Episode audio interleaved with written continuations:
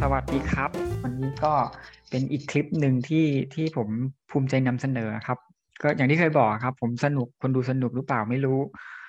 คุยกับอาจารย์เวียงรัตน์เนติโพนะครับ ซึ่งเป็นผู้เขียนหนังสือเรื่องอุปถัมภ์ค้ำไข่นะครับ การเมืองไทยกับการกับประชาธิปไตยก้าวถอยหลัง ซึ่งเป็นการเข้าใจว่าเป็นการศึกษาเรื่องประชาธิปไตยในช่วงยุคคอสชนะอาจารย์ อันนี้พิมพ์กับสำนักพิมพ์มติชนครับ ก็เดี๋ยวเรามาลองตามฟังกันครับว่า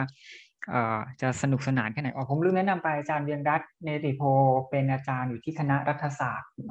จุฬาลงกรณ์มหาวิทยาลัยนะครับ ก็ทำงานเกี่ยวกับทำงานวิชาการเรื่อง ระบบอุปถัมภ์เนี่ยมาหลายหลายชิ้นละถ้าใครที่ตามก็น่าจะเคยได้ยินนะครับงั้นผมขอเริ่มคำถามแรกครับ อาจารย์เอาแบบว่าถามแบบเบสิกเลยก็คือว่า ช่วยเล่าเรื่องหนังสือที่มาของหนังสือเล่มนี้ก่อนอาจารย์ว่ามันเป็นมายังไงครับถึงออกมาเป็นหนังสือเหมือนอาจารย์คุยกับผมเบื้องต้นมันมาจากหลายแหล่งหลายจุดอะอืมโอ้ขอบคุณมากก็ยินดีนะคะ ดีใจที่ได้มาคุยด้วยแล้วก็เออ น่าจะเป็นคนแรก ๆเลยที่นัดคุยนั้นก็ยังยังตื่นเต้นนะคะหนังสือก็ยังยังไม่เห็นตัวเล่มเลยนะแล้วแล้ววันที่คุยเนี่ย แต่ว่ากำลังจะออกแล้วล่ะแต่แต่เนื้อหาเสร็จหมดแล้วแต่ว่ายังไม่ได้จับตัวเล่มมาอยู่ที่โรงพิมพ์ ก็ทำไมมาเป็นหนังสือเล่มนี้เอาง่ายๆชื่อ ถ้าเกิดจะให้ตั้งแบบงานวิจัยเนี่ยมันก็คือความสัมพันธ์แบบอุปถัมภ์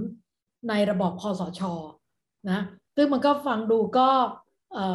ตรงตัวเลยก็คือศึกษาความสัมพันธ์แบบอุปถัมภ์ในระบอบอำนาจนิยมของคอสช ก่อนการเลือกตั้งปี 2562นะหลังจากนั้นก็มันก็มีส่งผลมาบ้าง แต่ว่าไม่ได้ไม่ได้ไม่ได้ไม่ได้เก็บข้อมูลมาถึงปัจจุบันนะคะถึงปีถึงก่อนเลือกตั้ง 2562 นี่ก็ก็คือศึกษาความสัมพันธ์แบบอุปถัมภ์ในช่วงเผด็จการทหาร แล้วก็ ที่สำคัญก็คืออยากจะดูในในส่วนที่มีผลกับการเลือกตั้ง มันเลยทำให้การเลือกตั้งเนี่ยมันมีลักษณะแบบที่เราก็รู้อยู่หลายอย่างก็ไม่สอดคล้องกับคือผลที่ได้ออกมาเนี่ยเนาะผลที่การแบ่งสัดส่วนของ party list ก็เป็นปัญหาแล้วนะคะ แล้วก็การการจัดวางอำนาจในในรัฐสภา ระหว่างสวสสก็เป็นปัญหา และยังมีเรื่องอื่น ๆอีก แต่ ตรงเนี้ยอยากจะเน้นถึงการไปเปลี่ยนสายสัมพันธ์ระหว่างนักการเมืองกับประชาชนนะในช่วงคอสช ซึ่งทำให้เกิดความอ่อนแอของในทางรัฐศาสตร์ก็เรียกว่าสถาบันทางการเมืองก็คือเกิดความอ่อนแอของสถาบันพรรคการเมือง ซึ่งสถาบันพรรคการเมืองจะเข้มแข็งเนี่ยนอกจากมีเรื่องการบริหารงานมีเรื่องสมาชิกแล้วเนี่ยสายสัมพันธ์หรือ identification การระบุเอกอัตลักษณ์ของตัวเราที่สังกัดหรือชื่นชมพรรคไหนเนี่ยเป็นพิเศษเนี่ยก็เป็นเรื่องสำคัญที่ทำให้ประชาธิปไตยมันเข้มแข็งเนาะแล้วก็สายสัมพันธ์ระหว่างนักการเมืองกับประชาชนโหวตเตอร์ก็สำคัญ ซึ่งสายสัมพันธ์นี้สำคัญต้องเหนียวแน่นแล้วเนี่ยรูปแบบด้วยสัมพันธ์โดยยึดโยงอยู่กับอุดมการนโยบาย หรือยึดโยงอยู่กับ ผลตอบแทนแบบเฉพาะหน้าหรือว่าเป็นเรื่องอความกลัวการอยู่ใต้บารมี การอยู่ใต้คำสั่งก็เป็นดีกรีของความผูกพันนี้สิ่งที่ผู้เขียนมาดูในเล่มนี้ก็คือดู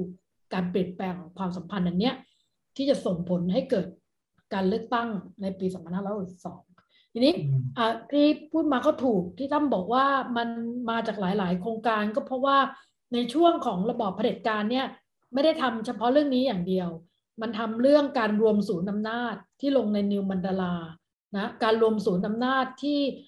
รัฐบาลกลางพยายามที่จะดึงอำนาจกลับเข้าสู่ส่วนกลาง แบบค่อยเป็นค่อยไป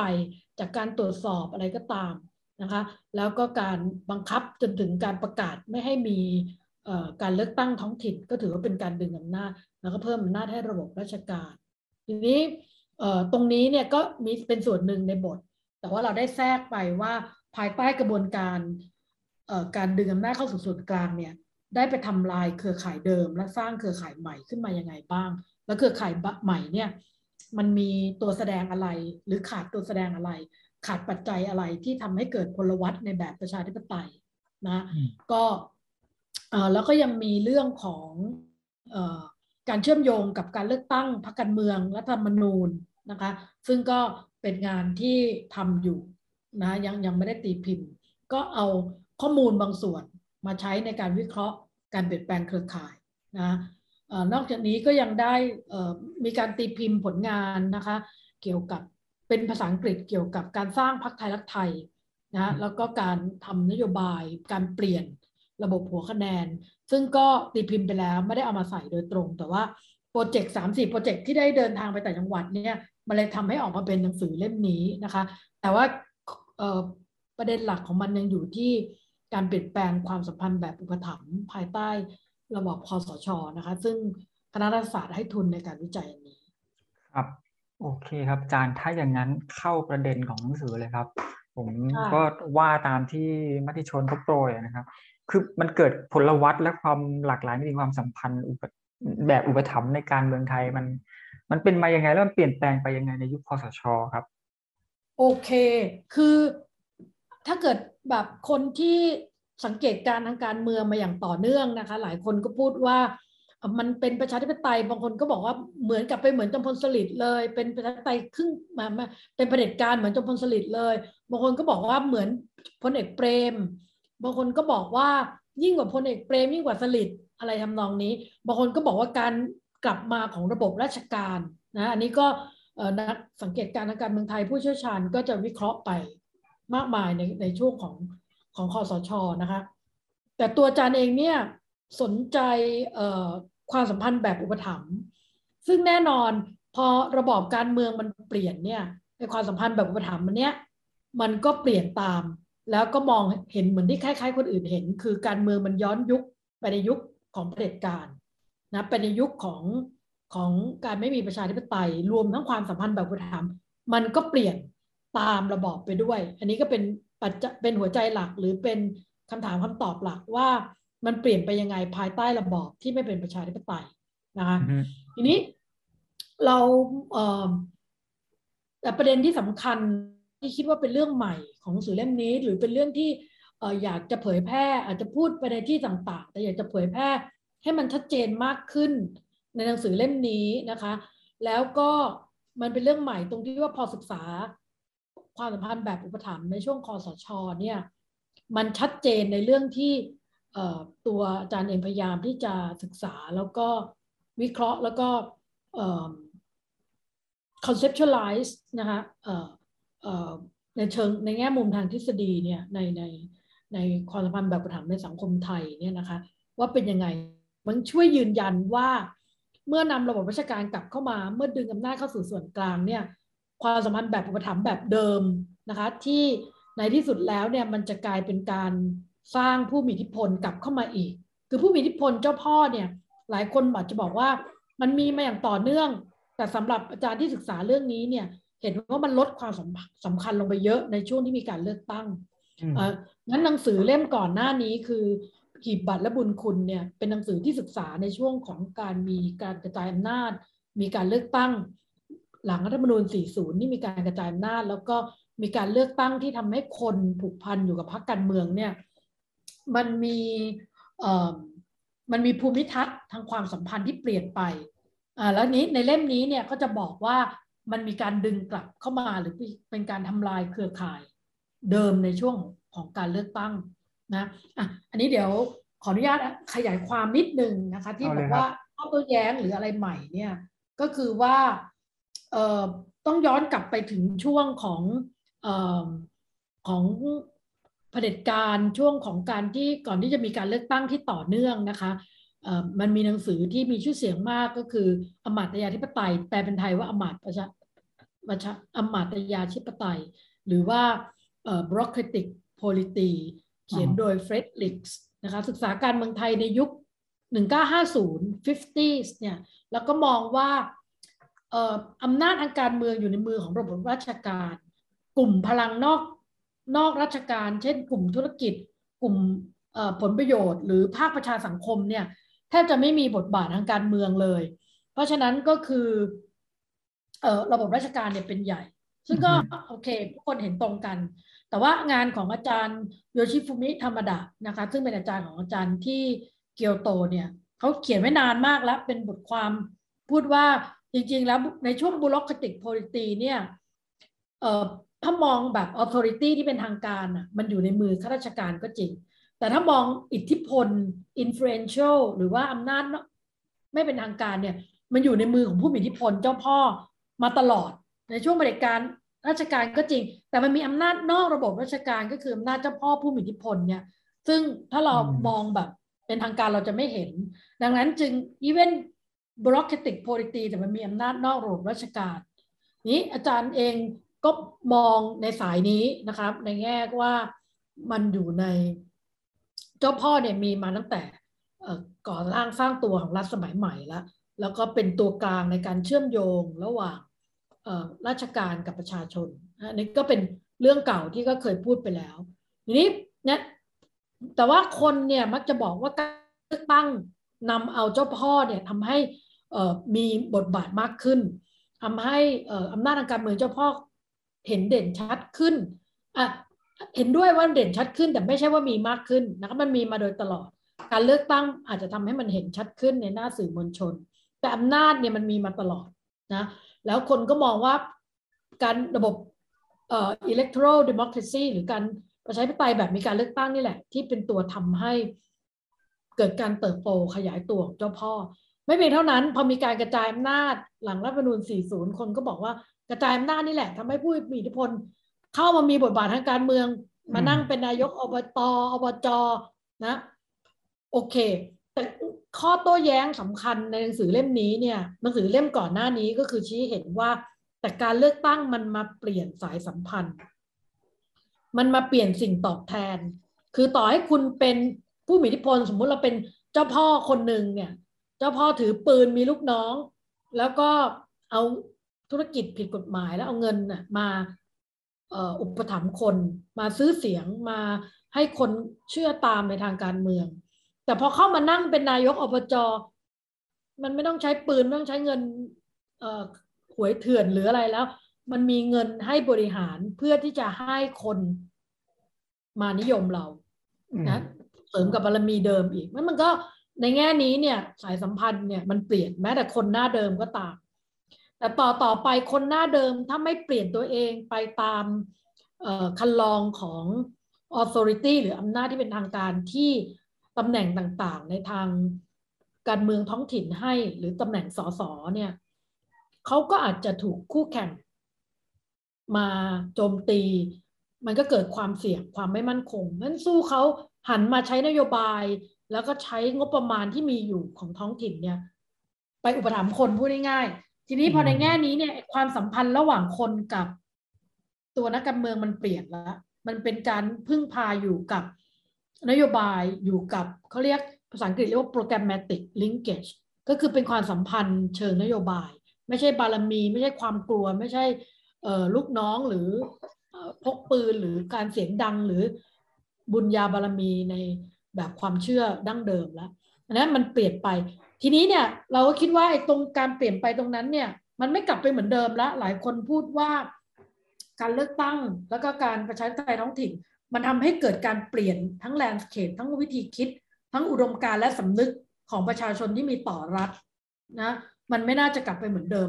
แต่งานชิ้นนี้เป็นการบันทึกประวัติศาสตร์ช่วงคสช. ที่เออจริงๆต้องขอบคุณนะคะ iLaw ประชาไทแล้วก็ทั้งสื่อมวลชน ทั้งประชาชนจำนวนมากบันทึกแง่มุมต่างๆ แต่งานของอาจารย์ชิ้นนี้บันทึกก็มาจากข่าวมาจากการสัมภาษณ์นะครับสิ่งที่มันเกิดขึ้นใน ในระดับจังหวัดต่างๆ ในระดับ provincial politics ในระดับ local politics นะคะว่ามันมีการเปลี่ยนมีความพยายามเปลี่ยนที่จะย้อนเวลาย้อนกลับ ไม่ให้ประชาชนผูกพันกับนักการเมืองในแบบโปรแกรมแมติกนะแต่มาให้มามาผูกพันกับตัวบุคคล เพื่อเอาตัวบุคคลมาใช้ประโยชน์ในพักของรัฐบาลนะคะแล้วก็เพื่อที่จะให้ระบบราชการมีอำนาจมากขึ้น มันก็พูดง่ายๆคือย้อนกลับไปเหมือนสมัย เจ้าพ่อผู้อิทธิพลที่มีอำนาจทางการเมืองในระบอบที่รัฐบาลกลาง แล้วก็ระบบราชการมีอำนาจเข้มแข็งคือก่อนการกระจายอำนาจแล้วมันก็อะมันแต่มันยังสั้นอยู่อะสี่ปีห้าปีก็ไม่สั้นแหละ แต่มันทำลายไปเยอะแล้ว แต่ตรงนี้เนี่ยทิศทางมันจะไปยังไงต่อไปเนี่ยมันต้องดูอยู่ที่ว่าเราต้องสู้กลับมา ต้องทำให้นักการเมืองในสภาเห็น ประโยชน์ของการกระจายอำนาจนะคะ เห็นประโยชน์ของการดึงงบประมาณมา ให้อยู่การตัดสินใจของนักการเมืองที่เป็นตัวแทนประชาชนนะคะ ไม่ใช่อยู่ในการตัดสินใจของบุราชการ อันเนี้ยเพราะฉะนั้นหัวใจของเนื้อหาหลักของเรื่องมันคืออยู่รอบๆเรื่องของการเปลี่ยนเครือข่ายความสัมพันธ์ทางอำนาจ ภายใต้ระบบคสช. แต่ว่าก็มีการย้อนกลับไปมีการพูดถึงทฤษฎีที่ใช้ในที่ต่างๆ แล้วก็ย้อนกลับไปถึง argument ที่ พัฒนาการทางการเมืองไทย กับพัฒนาการของความสัมพันธ์แบบอุปถัมภ์ในการเมืองไทยครับก็มี argument ตรงนี้บ้างด้วย อืมผมถามเนี่ยอาจารย์ขอลงรายละเอียดนิดนึงก็คือว่าคอสชทำอะไรบ้าง ที่จะทำให้ไอสายสัมพันธ์ที่ว่าเนี่ย มันขาดมันอ่อนแออะไรก็ตามทั้งอำนาจ ปืนอำนาจอะไร อะไรตัวหลายแหล่เขาจะทำยังไงครับ โอเค คือจริงๆต้องไปซื้อหนังสืออ่านเพราะถ้าเกิดเฉลยแล้วก็จะเออไม่เออไม่สนุกละ แต่ไปดูก็คือว่ามันมีหลายกลไกนะคะที่อาศัยการที่ใช้ระบบราชการคือราชการส่วนภูมิภาคเนี่ย มันเป็นนกลไกสำคัญที่เป็นโครงสร้างที่รวมศูนย์มาก เพราะสั่งจากองค์การปกครองผู้ว่าในอำเภอกำนันผู้ใหญ่บ้าน ก็เรียกว่าจากส่วนกลางลงไปถึงหมู่บ้านได้อย่างรวดเร็วนะเมื่อก่อนก็คือ มีหนังสือราชการเดินทางวันหนึ่ง เดี๋ยวนี้ก็คือไลน์ปุ๊บภายใน 5 นาทีก็คือถึงผู้ใหญ่บ้านเลยคำสั่งจากส่วนกลาง ก็อาศัยการปกครองส่วนภูมิภาคเนี่ยมากนะเพราะฉะนั้นตั้งแต่ต้นเลยคอสชก็มีการสั่งย้ายผู้ว่า เพราะผู้ว่าคนไหนที่ดูแล้วจะไม่ทำตามหรือจะมีการแข่งข้อหรือจะมีการระดมฝ่ายค้านขึ้นมา ก็คือผู้ว่าที่ย้ายโยกย้ายโดยรัฐบาลชุดเดิม หรือมีความใกล้ชิด กับรัฐบาลชุดเดิมนี้สั่งย้ายก่อนมันความเพราะนั้นหัวใจอันหนึ่งก็คือการปกครองส่วนภูมิภาคที่เอามาใช้ประโยชน์นะประการต่อมาคือภายในเดือนกรกฎาคมพอรัฐประหารพฤษภา ภายในเดือนกรกฎาคมปีเดียวกันประกาศ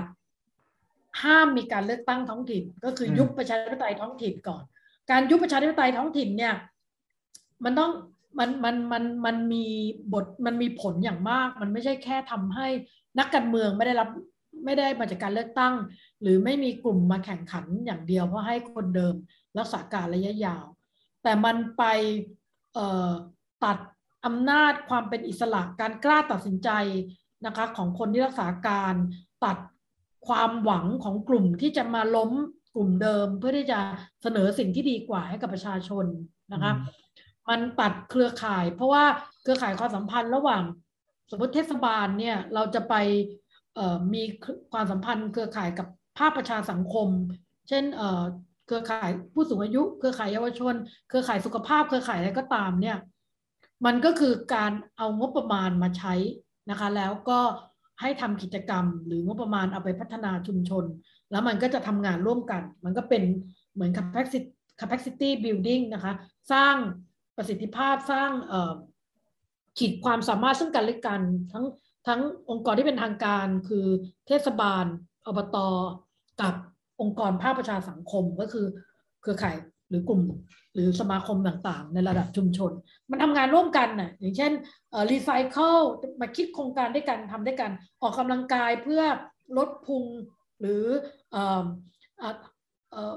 พูดถึงการแพร่ระบาดของโรคให้กับนักเรียน หรือ ให้ชุมชนช่วยกันดูแลผู้ป่วยติดเตียง ทุกอย่างเนี่ยมันจะต้องไปทำงานร่วมกันระหว่างองค์กรปกครองท้องถิ่นกับภาคประชาสังคมนะแต่ว่าการทำงานร่วมกันเนี่ยมันก็ต้องผ่านงบประมาณนะทีนี้พอมันมีขีดจำกัดเรื่องงบประมาณ มันก็เลยทำให้ภาคสังคมนี้ก็เริ่มที่จะไม่มีอะไรเป็นตัวผูกผูกพันผูกมัดระหว่างองค์กรของท้องถิ่นกับภาคประชาสังคม ก็ถ้าเกิดตัดช่องทางการมีส่วนร่วม ในการบริหารจัดการท้องถิ่นของประชาชนไปเยอะอันนี้ก็เป็นเรื่องสำคัญนะคะที่ที่ไม่ให้มีการเลือกตั้ง มันก็เลยทำให้เกิดการคาดเดาอะไรไม่ได้ แล้วก็ไม่รู้จะไม่เลือกตั้งเมื่อไหร่ แล้วก็ฝ่ายตรงข้ามที่พยายามหาข้อมูลเพื่อที่จะเอ่อเพื่อที่จะให้ความรู้ประชาชนนะว่าตรงนี้เนี่ยใช้งบประมาณไม่ถูกอะไร ก็ไม่ทำงานละมันก็เลยทำให้การไม่มีสีสัน นอกจากนั้นเนี่ย มันไม่ใช่แค่นี้ มันยังมีการมีคำสั่งเพิ่มให้ตรวจสอบนะอันนี้ก็อาจจะเป็นการทำงานขององค์กรอิสระที่ค่อนข้างจะมีประสิทธิภาพมากหน่อยนะก็ตรวจสอบองค์กรปกครองท้องถิ่นต่างๆ ใช้เงินผิดประเภท ใช้เงินเกินเอ่อเเกินระเบียบ หรือว่าอันนี้เกินขอบเขตหน้าที่ ตัวในที่สุดบางครั้งเนี่ย สตงเลยกลายมาเป็นองค์กรอิสระที่มากำหนดขอบเขตหน้าที่ หรือไม่พรบบอกว่าเทศบาลมีหน้าหน้าที่อะไรบ้าง สตงบอกอันนี้เกินหน้าที่นะอย่างเช่นการที่เอาครูต่างชาติมาสอนภาษาอังกฤษ เยาวชนในเขตตำบลเนี่ย บอกว่าเกินหน้าที่เพราะการให้การศึกษาเป็นเรื่องของกระทรวงศึกษาอย่างเงี้ยคือเป็นนิยามแบบริจิตแบบนั้นเลย หรือว่าการตั้งซื้ออุปกรณ์ในการ ในการเตือนภัยน้ำท่วม แล้วก็ตั้งไว้นอกเขต เทศบาลเพื่อที่ว่าพอมีน้ำขึ้นระดับ เทศบาลจะได้รู้ตัวก่อนทำการป้องกันก่อน ก็หาว่าใช้เงินกับการซื้อคารุพันธ์นอกเขตเทศบาลถือว่าผิดประเภทก็พูดง่ายๆคือการตรวจสอบงบประมาณ แล้วไม่ใช่เป็นแค่นี้นะคะพอใกล้เลือกตั้งเนี่ย ไอ้เคสต่างๆ ที่อยู่ในสตงหลายเคสเข้าไปสู่ปปชว่าเป็นเรื่องทุจริตคอร์รัปชันถ้าเกิดตามข่าวประชาไทยไอรอจะเห็นเลยว่า พอเข้าไปอยู่ในปปชปุ๊บ เป็นอำนาจต่อรองของพรรคพลังประชารัฐแล้วว่าถ้าคุณไม่ย้ายพรรคเผลอเรื่องนี้ก็จะทำให้คุณติดคุกได้ แล้วก็มีตัวอย่างการติดคุกของพรรคการเมืองฝ่ายตรงข้ามอะไรต่ออะไร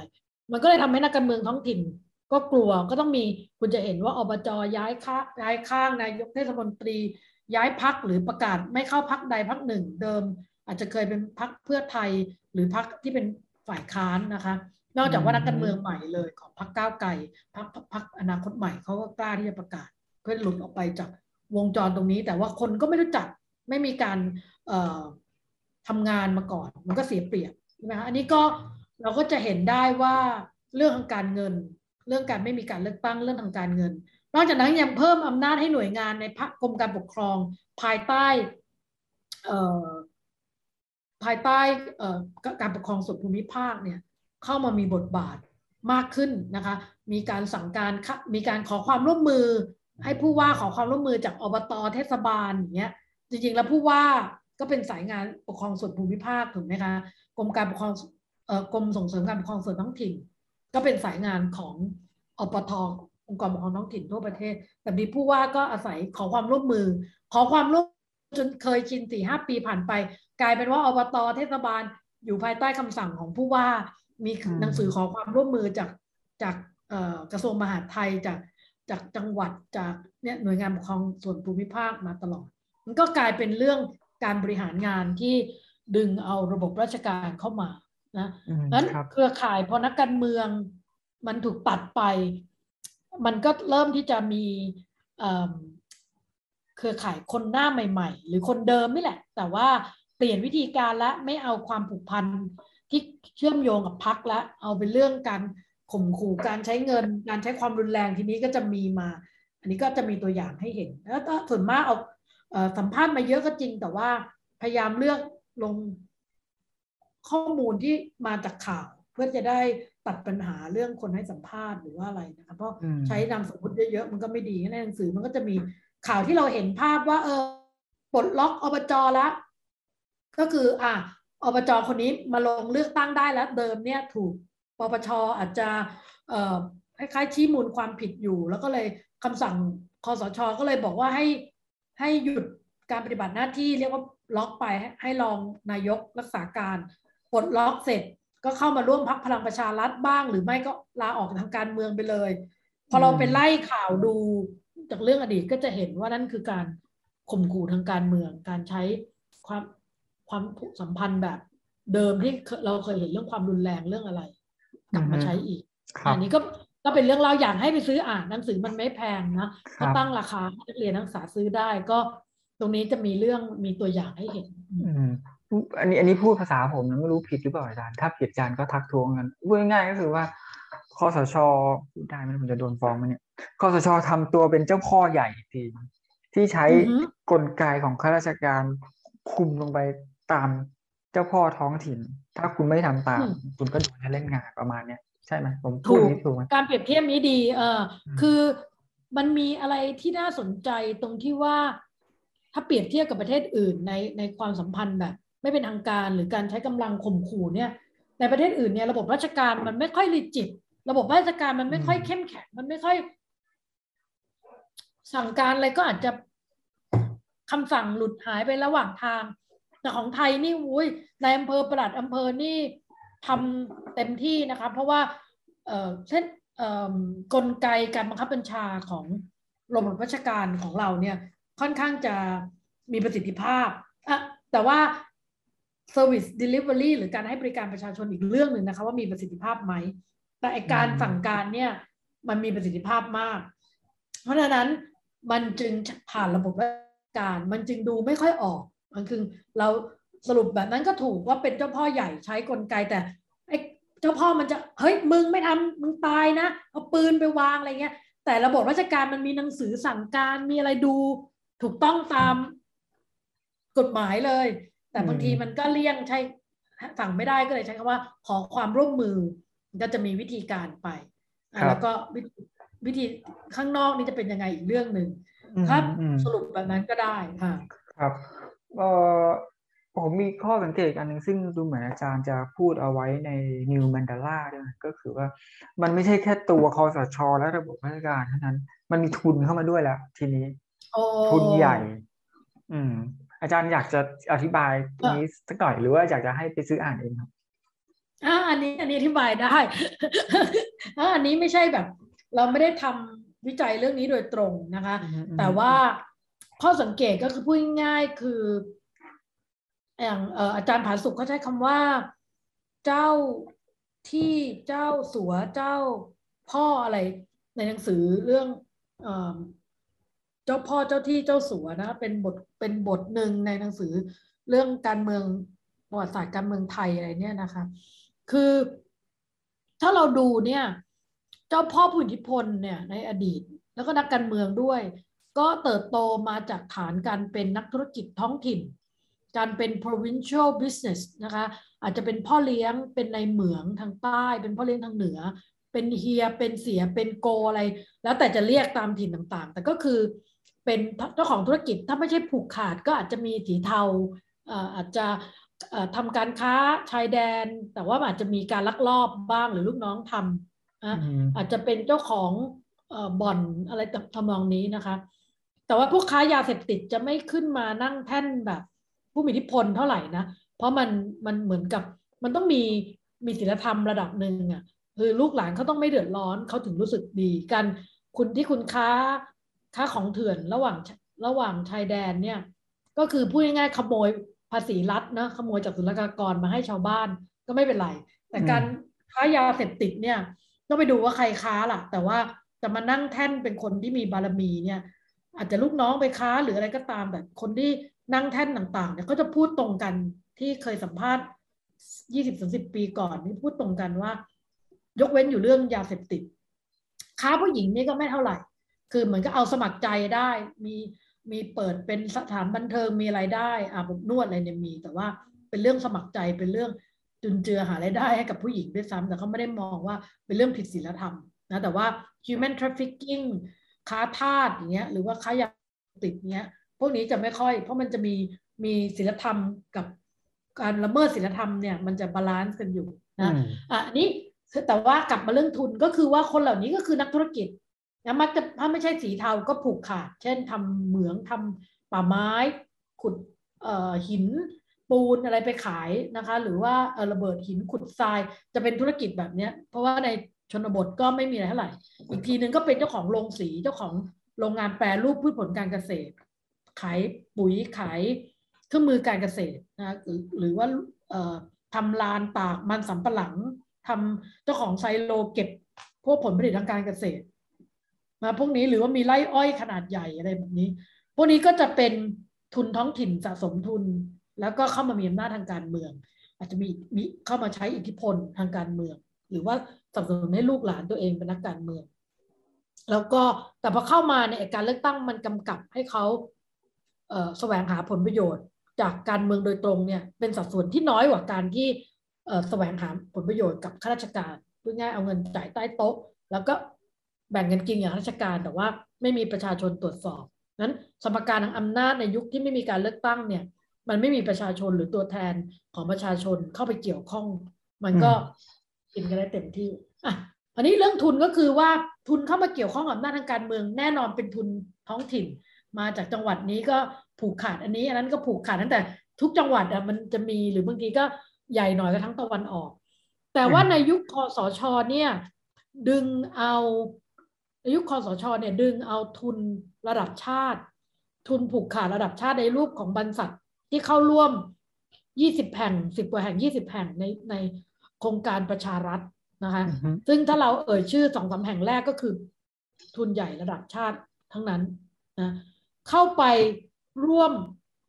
กับโครงการประชารัฐที่รัฐบาลทำกับหน่วยงานราชการในภูมิภาคต่างๆนะ อันนี้แหละมันเป็นการเหมือนกับใบเบิกทาง เหมือนกับเอาระบบราชการมาเปิดช่อง ให้ทุนระดับชาติผูกขาดเนี่ยเข้าไปแทรกหรือเข้าไปผูกขาด ทั้งการกระบวนการผลิตการตลาดนะคะการแล้วก็พ่อค้าคนกลางเนี่ยมาอยู่ในมือของบริษัทใหญ่ๆนะแล้วก็รวมทั้งที่ดินด้วย ซึ่งอันเนี้ยเป็นเรื่องที่ใหม่ของคอสชนะเป็นข้อสังเกต นะแต่ว่าต้องอาศัยเป็นโปรเจกต์ที่ควรจะต้องทำเออต้องต้องต้องคงจะมีคนทำนะคะต้องต้องเรื่องนี้เป็นเรื่องสำคัญ แล้วพอเราเห็นภาพคร่าวๆเนี่ย มีเจ้าพ่อผู้มีอิทธิพลก็เลว่าเลวแล้วอะเราก็ไม่ได้อยากให้มีแต่ว่าเฮ้ยพอมาดูอย่างน้อยที่สุดมันยังมีการอุปถัมภ์ประชาชนนะให้ยืมประชาชนยืมเงินฝากลูกเข้าโรงเรียนแม่ไปโรงพยาบาลไม่มีรถก็อ่างานศพ ไม่มีเมน สร้างเมนให้เอาเงินบริจาคลงศพ เอารถไปขนศพ เราก็ว่าเขาอุปถัมภ์ไอ้พวกนักการเมืองขนศพ นักการเมืองเมนอะไรคือ คืออยังไงอะมันเป็นเรื่องที่ชาวบ้านที่เดือดร้อนหลีกเลี่ยงไม่ได้พึ่งพาไปตลอดเฮ้ยแต่ว่าพอมันมีพักที่มาให้นโยบายสามสิบบาทรักษาทุกโรคมีอบจที่มีรถเอ่อหนึ่งหกหกเก้านะ ก็ในทางหลักการถือว่าฟรีก็อาจจะต้องมีทิปคนขับอะไรก็เป็นเรื่อง morality ของสังคมไทยที่มันมันยังมีอยู่ แต่ว่าในทางหลักการก็คือบริการฟรีนะรถฉุกเฉินของอบจมันมีมันมีการตรวจตรวจสุขภาพฟรีก็คือตรวจเลือดตรวจเบาหวานคนแก่ที่พวกโครงการของเทศบาลร่วมกับสปสชอย่างเงี้ย คนก็ไม่ค่อยพึ่งพา เจ้าพ่ออิทธิพลแบบที่เราเคยเห็นก่อน หน้านี้นะในช่วง 2530 กว่า 20 กว่าหรือว่า ไม่ไม่ค่อยเห็นละแต่อย่างน้อยที่สุดชาวบ้านยังมีที่พึ่งคือถูกเจ้าพ่อเอาเปรียบ แต่เฮ้ยมันมีที่พึ่งถูกตำรวจเอ่อจับแล้วก็ยัดข้อหาแรงก็ไปกราบไหว้เจ้าพ่อเจ้าพ่ออาจจะเจรจาให้มันเบาลงช่วยอะไรคืออย่างน้อยมีที่พึ่งแต่ไอ้ทุนต่างชาติเนี่ยเขาไม่ได้เห็นมนุษย์เป็นมนุษย์นะ ก็คือ เป็นลอจิกของทุนนิยมเต็มที่ว่ามนุษย์ก็คือลูกค้าหรือแรงงานนะเพื่อที่จะอยู่ในกลไกของการทำกำไร นั่นแหละการเปิดให้ทุนระดับชาติที่ผูกขาดนะคะขนาดใหญ่เนี่ยเข้าไปมีพื้นที่ในชนบทนะในรูปแบบของการค้าปลีกแล้วก็การรับซื้อสินค้าเกษตร ในรูปแบบของการแปรรูปสินค้าเกษตร จนไปถึงเป็นเจ้าของที่ดินอะไรพวกนี้ผ่านทั้งโครงการประชารัฐเนี่ยเป็นใบเบิกทางที่ น่าจะสำคัญมากทีเดียวนะคะ ที่ทำให้ทุนท้องถิ่น ตกที่นั่งลำบากและในที่สุดประชาชนเองนี่แหละ ที่จะตกที่นั่งลำบากเพราะเข้ามาเป็นฟันเฟืองตัวเล็ก ๆ ให้ทุนขนาดใหญ่ เข้าไปครอง อันนี้ก็เป็นเรื่องที่สำคัญนะครับอืมอันนี้ก็จากที่ผม เห็นในที่อาจารย์ในนิวเมนเดล่าหรือในบทความของอาจารย์นะก็พูดประมาณว่าเออมัน คือมันแย่นะประชาธิปไตยตอนนี้มันถอยหลังมากจากจากสิ่งที่คอสชทำแต่อาจารย์บอกว่าผมเห็นอยู่จุดหนึ่งอาจารย์เขียนว่าความหวังยังไม่ดับ อืม อืมแล้วอาจารย์อธิบายตรงนี้หน่อยครับทำไมความหวังถึงยังไม่ดับครับ เออ คือพอมีการเลือกตั้งเนี่ย มันเริ่มที่จะการเลือกตั้งแม้ว่าเป็น การเลือกตั้งที่พิกลพิการนะเอาพูดง่ายๆเลือกตั้งระดับชาติเนี่ยแม้ว่ามันจะเอ่อตั้งกฎเกณฑ์ต่างๆ ที่เราต้องแก้ต้องสู้กันต่อเนี่ยแต่อย่างน้อยที่สุดมันเริ่มที่จะมีพื้นที่ให้คนพูด เราได้เห็นบทบาทของนะพักใหม่ หรือคนตัวแทนคนรุ่นใหม่ที่พูดในสิ่งที่เราเอ่อไม่เคยได้ยินมาก่อนนะแล้วก็ในระดับท้องถิ่นเนี่ยพอ มันเพราะเชื่อมั่นว่าระบบราชการเน่ยให้เข้มแข็งยังไงก็ตามเนี่ย มันปรับตัวยากที่จะตอบสนองกับความต้องการประชาชนนั้นการมีองค์กรปกครองท้องถิ่นและให้มีการเลือกตั้ง ตั้งแต่อบจเทศบาลมาถึงอบตครบทุกระดับแล้วเนี่ย มันก็เริ่มให้ความหวังแล้วแต่ว่าครั้งแรกเนี่ยคนจะมองว่าโอ้ยตอนนี้ซื้อเสียงหนักมากในอบตเนี่ย หรืออบจก็บ้านใหญ่เหมือนเดิมได้รับชัยชนะ แต่อย่าลืมว่าเขาก็ต้อง perform เขาก็ต้องทำตัวให้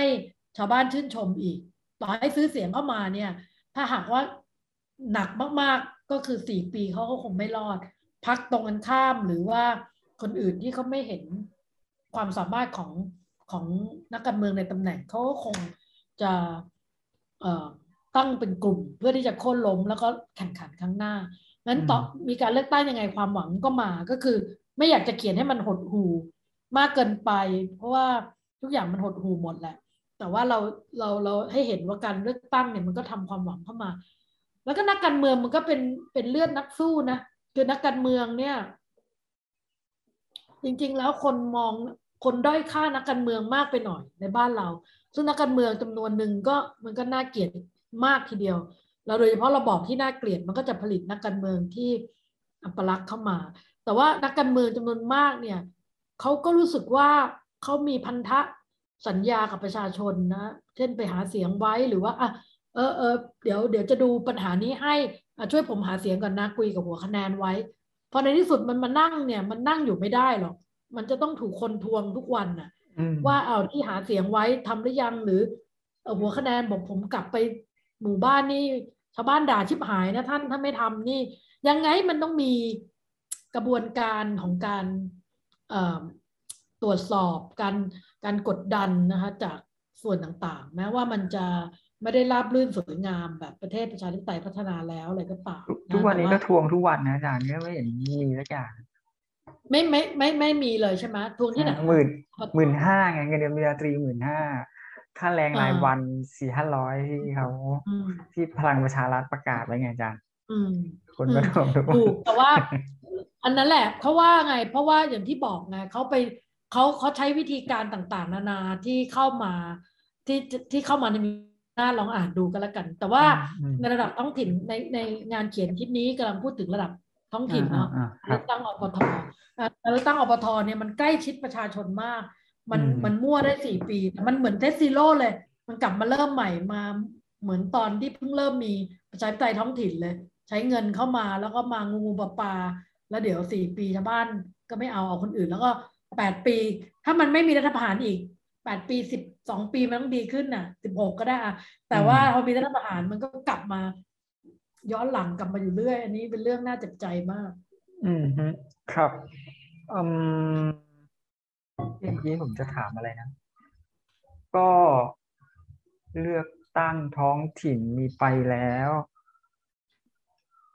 ผมถาม อันนี้ผมถามในเชิงทฤษฎีได้ไหมจ๊ะคืออยากรู้อะ คือถ้าอาจารย์อยากตอบก็ตอบนะ คือทำไมระบอบที่มันเป็นอำนาจนิยมถึง ถึงกลัวการเลือกตั้งท้องถิ่น กลัวการกระจายอำนาจ แล้วมันจะต้องแบบดึงกลับดึงกลับ คือมันมันจะทำให้อำนาจนี่มันมันกระจายไปอยู่กับคนอื่นใช่ไหมอืมอืมอะพูดง่ายคืออืมถ้าในแง่ของเอ่อ democratization เนี่ยการพัฒนาประชาธิปไตยแบบพื้นฐานเลย หนึ่งศูนย์หนึ่งเนี่ยก็คือว่ามันต้องมีการเลือกตั้งก่อนแต่การเลือกตั้งเดียวไม่พอนะมันจะต้องมีภาคประชาสังคมที่เข้มแข็ง มันต้องมี rule of law มันต้องมีหลายๆอย่าง และหนึ่งในนั้นก็คือต้องมีประชาธิปไตยท้องถิ่น คือมันไม่สามารถมีแต่ประชาธิปไตยระดับชาติ แล้วในท้องถิ่นเนี่ยอยู่ภายใต้การปกครองของระบบระบบราชการได้ มันต้องมีประชาธิปไตยท้องถิ่น เพราะมันทำให้ประชาชนเข้าใจ จริงๆเราตอนเด็กๆเราเรียนเรื่องการสังคมศาสตร์สังคมศึกษาเบื้องต้นมันจะท่องว่าประชาอะไรนะการเมืองการปกครองท้องถิ่น คือโรงเรียนประชาธิปไตยอะไรทำนองนี้เรานึกภาพไม่ออก แต่มันเป็นอย่างนั้นจริง คนจะเข้าใจว่า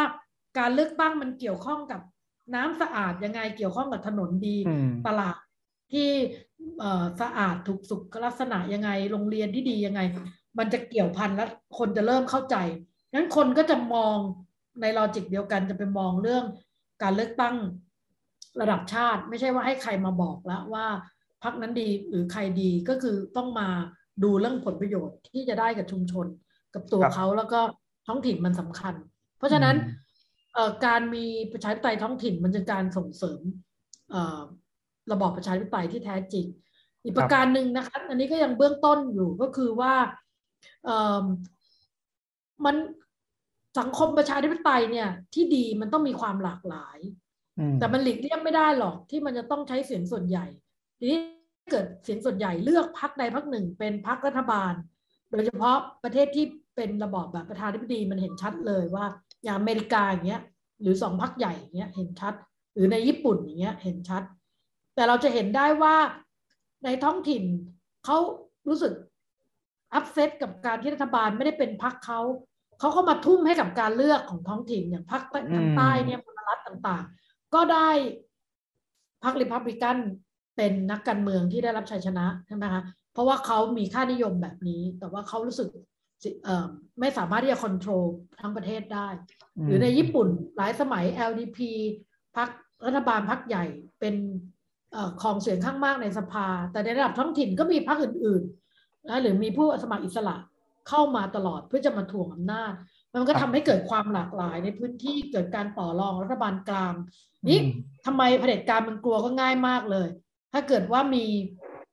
การเลือกตั้งท้องถิ่น หรือมีรัฐบาลท้องถิ่นปุ๊บมันจะมีข้อเรียกร้องที่หลากหลาย มันจะมีการระดมคนได้ เพราะการเลือกตั้งมันคือการที่จะ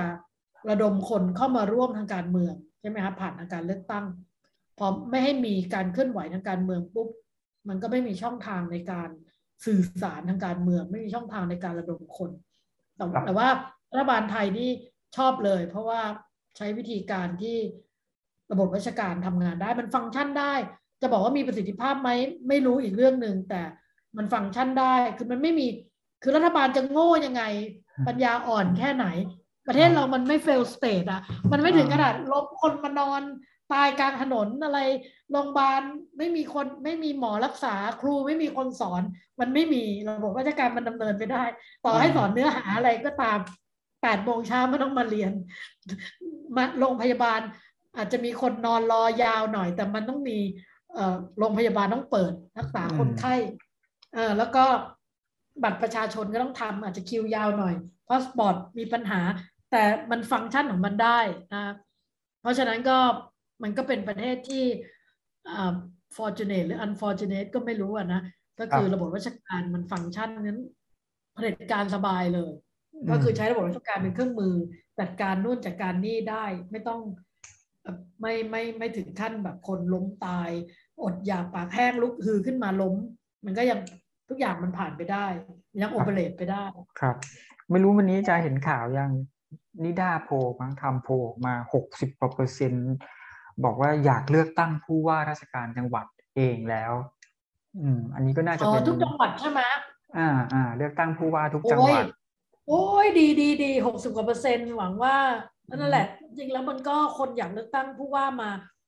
ตั้งแต่ก่อนรัฐธรรมนูญ40น่ะเขาก็เลยเหมือนกับทำเนียนไงก็คือกรมการเอ่อจริงๆกระทรวงมหาดไทยเนี่ยเก่งเก่งมากในการปรับตัวในการที่จะสื่อสารก็คือ ไม่ให้มีการเลือกตั้ง แต่ว่าดูเหมือนกับ เดี๋ยวประชาชนจะมาลุกฮือหรือต่อต้านก็เลย ให้มีอบจแต่ผู้ว่ายังอยู่ เพราะฉะนั้นอำนาจมันคนละส่วนกันก็จริง แต่ว่ามันก็ทำให้การตัดสินใจหลายอย่างที่ทำมันยังไปอยู่ที่การปกครองส่วนภูมิภาคนะอืมอบจก็ทำอะไรมากไม่ได้ และยิ่งพออยู่ภายใต้เผด็จการนี่ผู้ว่าก็มีอำนาจในการตัดสินใจมากกว่าอบจนะครับ ก็อืมคนอยากเลือกตั้งนานแล้วล่ะ คือไม่ ไม่มีความหมายแล้วถ้าเลือกตั้งแล้วก็ใช้กลไกระบบราชการเนี่ยน่าจะไปได้ เพราะเรามีคนเก่งๆจำนวนมากทั่วแล้วนะยี่ครัสามบสิบปีก่อนที่เขาเรียกร้องกันก็อาจจะไม่มีคนที่มีความสามารถในการบริหารระดับนั้นนะฮะคือคนระดับที่เคยบริหาร เอ่อระดับกรมกองข้าราชการเก่าก็ถือว่าได้คนที่เป็นเอ่อจบปริญญาโทปริญญาเอกทางการบริหาร หรือคนที่เคยบริหารบริษัทขนาดใหญ่ นะคะหรือว่ามีประสบการณ์กับการทำงานต่างประเทศอะไรเข้าใจว่าทุกจังหวัดมีคนแบบนี้อยู่เยอะศักยภาพสูง คนเคยเป็นอาจารย์ คนเคยเป็นลูกจ้างบริษัทใหญ่ แล้วก็ทำงานใหญ่ ๆ มาแล้วเนี่ย มองเรื่องจังหวัดนี้เป็นเรื่องที่ไม่ยากนัก แค่ทำความเข้าใจกับภาษาราชการแต่ว่าพวกประหลัดจังหวัดพวกเจ้าหน้าที่เดิมเขาก็ยัง ยังยังฟังก์ชันไปได้เออหน่วยงานราชการแต่คนบริหารที่กำหนดทิศทางเนี่ยเราว่ามีคนฉลาดทั่วทั่วทุกจังหวัดจะมีแล้ว แต่ว่าทางทางส่วนกลางยังเชื่อว่า ไม่มีคนเก่งอย่างนี้มามาทำหน้าที่จะไม่รู้นะแต่ต่อให้กระจายอำนาจ โอเคมันดีแหละ มันต้องกระจายอำนาจ แต่ผมก็กลัวแบบว่าแต่กักไงกักอำนาจไว้อย่างอย่างเลือกตั้งผู้ว่ากรุงเทพตอนเนี้ย ที่โหนโยบายดูดีมากเลย แต่ผม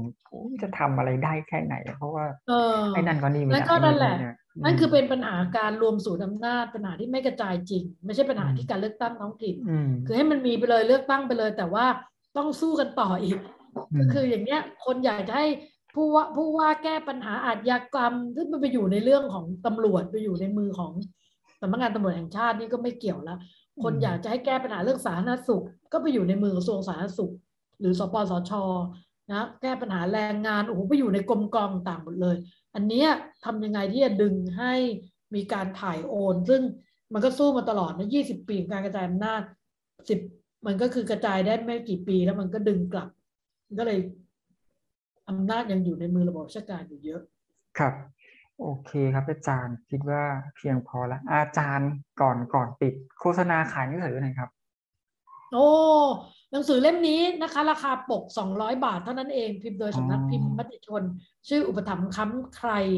การเลือกตั้งไทยกับประชาธิปไตยที่ก้าวถอยหลังนะคะ ก็เอ่อถ้าซื้อในงานสัปดาห์หนังสือเอ่อบรูม ไม่ไม่ไม่ใช่สัปดาห์หนังสือนะอาจารย์งานเอ่อ Summer Book Fair Summer Book Fairอะไรสักอย่างที่เอ่อที่สามย่านมิตรทาวน์ตั้งแต่วันที่ 29 เมษายนก็คือเสาร์เนี้ย จนถึงวันอาทิตย์ถัดไปก็คือวันอาทิตย์ที่สิบไหมหรือที่เก้าอ่า อาทิตย์ที่แปดพฤษภาคมก็คือสิบวันนะคะ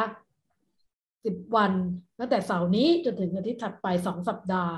นะที่เอ่อเอ่อสามย่านฮอมิทาวฮอสามย่านมิทาวชั้นห้าของสามย่านมิทาวนะคะแล้วก็ในงานจะได้ลดสิบห้าหรือยี่สิบเปอร์เซ็นต์กี่เปอร์เซ็นต์วะเออสิบห้าเปอร์เซ็นต์มั้ง เพราะฉะนั้นก็ไปซื้อในงานจะได้ต้องซื้อร้อยกว่าบาทอย่างนี้หายากนะถือว่าเป็นถือว่าไม่แพงเขาเขาเน้นให้ นักเรียนนักศึกษาซื้อ แล้วก็จะมีการเปิดตัวยังไม่รู้เวลาน่าจะเป็นสี่พฤษภาอืมแต่ก็หลังจากคลิปที่ออกก็น่าจะทันไปซื้อที่งานสัญญาณมิตรทาวแล้วหลังจากนั้นก็หาซื้อได้ตามร้านหนังสือทั่วไปนะคะครับเคครับยังไงใครที่สนใจการเมืองในสถานการณ์อันน่าหดหู่และร้อนแรงนี้ก็อย่าลืมไปซื้อหากันนะครับ วันนี้ก็ขอบคุณอาจารย์เวียงรัตมากนะครับที่สาว มาร่วมพูดคุยในเพจเล็ก ๆ ของผมนะครับ ขอบคุณครับขอบคุณผู้ชมด้วยนะครับ สวัสดีครับสวัสดีค่ะอย่าลืมกดไลค์กดแชร์ กด subscribe แล้วคุณจะไม่พลาดข่าวสารจากประชาไทย